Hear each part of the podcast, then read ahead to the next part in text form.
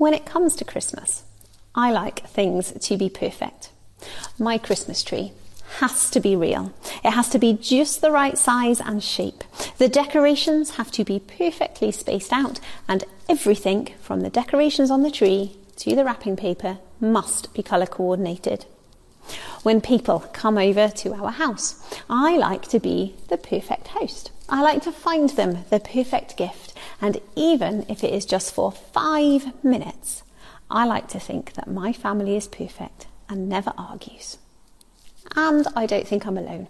I think that for whatever reason, Christmas especially, we all like things to be perfect or just right. And it got me thinking, what do we do it to ourselves? You know, to a greater or lesser extent, Christmas is so often the time of year when we want all our hopes and our dreams for life to be complete. Whether it's that we want to be thinner, or we want to find someone the perfect gift, or we want to be more organised than we were last year, whatever it is, we want it to be perfect by Christmas. When December comes, as we peel back the door on the first day of Advent, the build up truly begins, doesn't it? The waiting starts and we start to hurtle our way towards the big day, Christmas Day, the day when Jesus was born, the day that all our planning and our waiting comes together, when all our hopes are finally realised. But you see, I don't think that the arrival of Christmas Day marks the end of the waiting. I think it's actually just the beginning. If you're anything like me, when Christmas rolls around, almost nothing is complete, nothing is accomplished, and nothing is perfect. The reality will be that there will be a pile of cards on the side that probably haven't been written, let alone sent. There will be gifts that need to be bought after Christmas. The kids will still be bickering and we will be so tired that we will just collapse in a heap rather than be some picture perfect version of a family that I dream about. And in the last couple of years with COVID, nothing, well, nothing has been perfect, has it? But especially when it comes to Christmas. Last year we were still shielding as a family, and I'm not going to lie, I had a small meltdown when I thought that I wasn't going to get a real Christmas tree. And some fab friends of ours bought us one, and it was perfect and it was amazing. But Christmas was still far from perfect. We couldn't see any of our family, and I know that was the same for many people. And even those people who managed to see others, it had to be socially distanced. There was no hugging. It had to be outdoors in the middle of December, middle, the end of December. But we rallied, didn't we? So he said it would be okay because next year it'll be perfect. And here we are. It's next year, and it's not perfect. It's a little bit back to normal, but it's not perfect. And as I record this, well, there's still so much uncertainty about if whether or not we'll be living under more restrictions over Christmas. My perfect Christmas is once again ruined because of stupid COVID. And yet, if I'm really honest, even without COVID, there isn't much perfect about my life. There isn't much perfect about my Christmases. Try as I might, my desires and visions for this perfect thing does not match up in any way, shape, or form to the reality. In fact, if I'm honest, there is nothing perfect about my Christmas, and the fact that it's Christmas doesn't make that fact any easier. But you know what? I've come to the conclusion that it's okay. Because I don't think that Christmas Day is all about coming together, of the coming together of something that is perfect. And I'm sure there will be people, maybe even vicars, who disagree with me when I say this, but I don't think that that first Christmas, the birth of Jesus, actually made anything better. I don't think people's lives were or are made perfect just because Jesus was born. In fact, if you're like me and your Christmas isn't as perfect as you'd like it to be, then I think we're in good company. Because when we think about it, there was actually very little that was perfect about the birth of Jesus. Those lovely, serene pictures that we see on Christmas cards or the cute nativity plays. And yeah, I know imperfectness of COVID means that most of us have missed out on that again this year. But those nativity plays don't come close to the, to the messy, dark, smelly reality that was the birth of Jesus. I mean, he was born to a poor, unmarried teenage girl who was in a strange city in little more than a shed, surrounded by dew and animals. I don't know about you, but when I was planning the birth of my first child, that is not what I had in mind. The entrance of God's own Son into this world was spectacularly imperfect. And yet somehow we've got ourselves to a place where Christmas is fueled by a desire for perfection. For our desire for our single friend to meet the perfect partner, for the childless to suddenly conceive, for, for family rifts to be miraculously healed. But these things rarely happen just because it's Christmas. And perhaps we shouldn't be surprised by that. Jesus' birth wasn't perfect. And in reality, he didn't make the lives of those around him perfect either. Mary's life, of course, of course, it was changed by the birth of Jesus, but it wasn't made perfect. I think her connection with God certainly ch- uh, changed. I mean, he had chosen her to give birth to his son. Mary held God in her arms there's this line in the song, Mary, Did You Know? And every time I hear it, it blows my mind. Of Did You Know? Um, it says something like, When you kissed your little baby, you kissed the face of God. And I just think, wow, you know, Mary kissed God. And so, yeah, undoubtedly, her connection to God changed.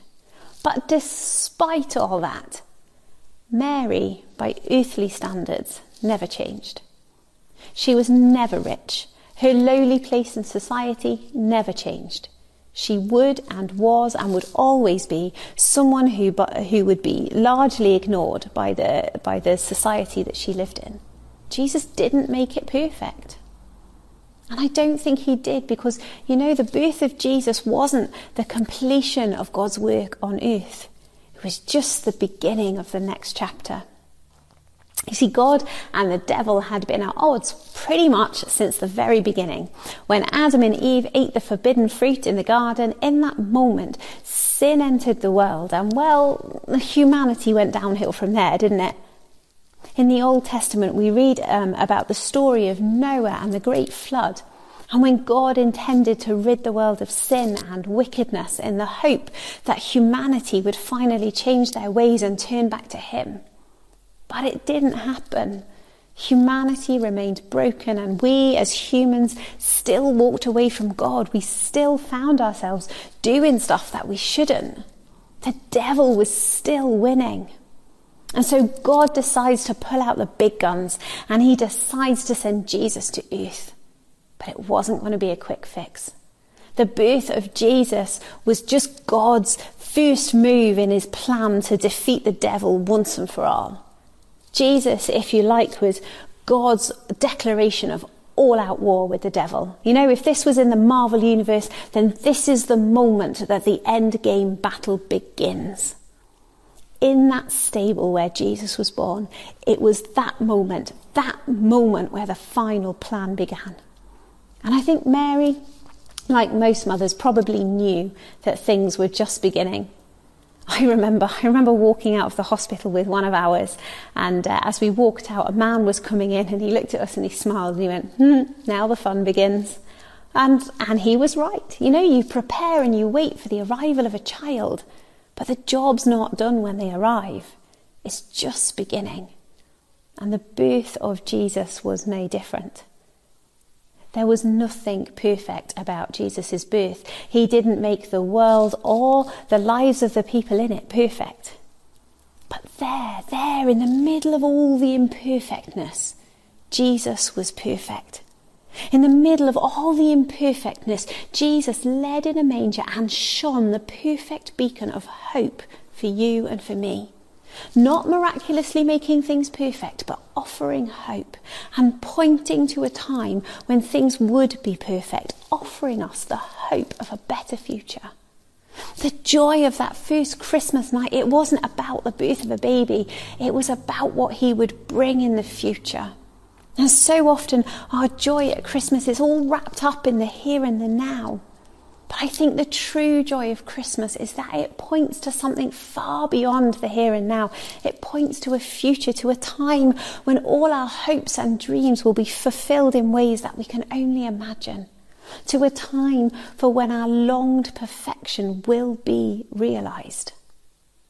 And so as we as we celebrate the birth of Jesus, we do so remembering that it is just the beginning of the story. We remember that there are still greater things to come. The story is not yet complete. We have not reached perfection. Not yet. But we will. And so, for those of you who find Christmas a painful reminder of the incompleteness or the imperfectness of your situation, for those who, perhaps like me, struggle sometimes to be in the moment, always striving for the next unattainable thing or person that will make things perfect. For those of you who are sitting surrounded by the darkness and the imperfectness of life. Well, I believe that you are closer to God than you perhaps think. I believe that Christmas is a time to embrace the imperfect, the weak, the sick, the poor, the grieving, the left out because those are the very people that God remembers, the very people that God chose to reveal himself to on the night that Jesus was born. We are the people. And by that I mean every single one of us. And if you're sitting there and you think it doesn't mean you, I just want to say it does. It does. We are the people that God chose to save when Jesus died on the cross and rose again. We are the people he calls to follow him with all our broken dreams and imperfections. We are the people he longs to meet with tonight.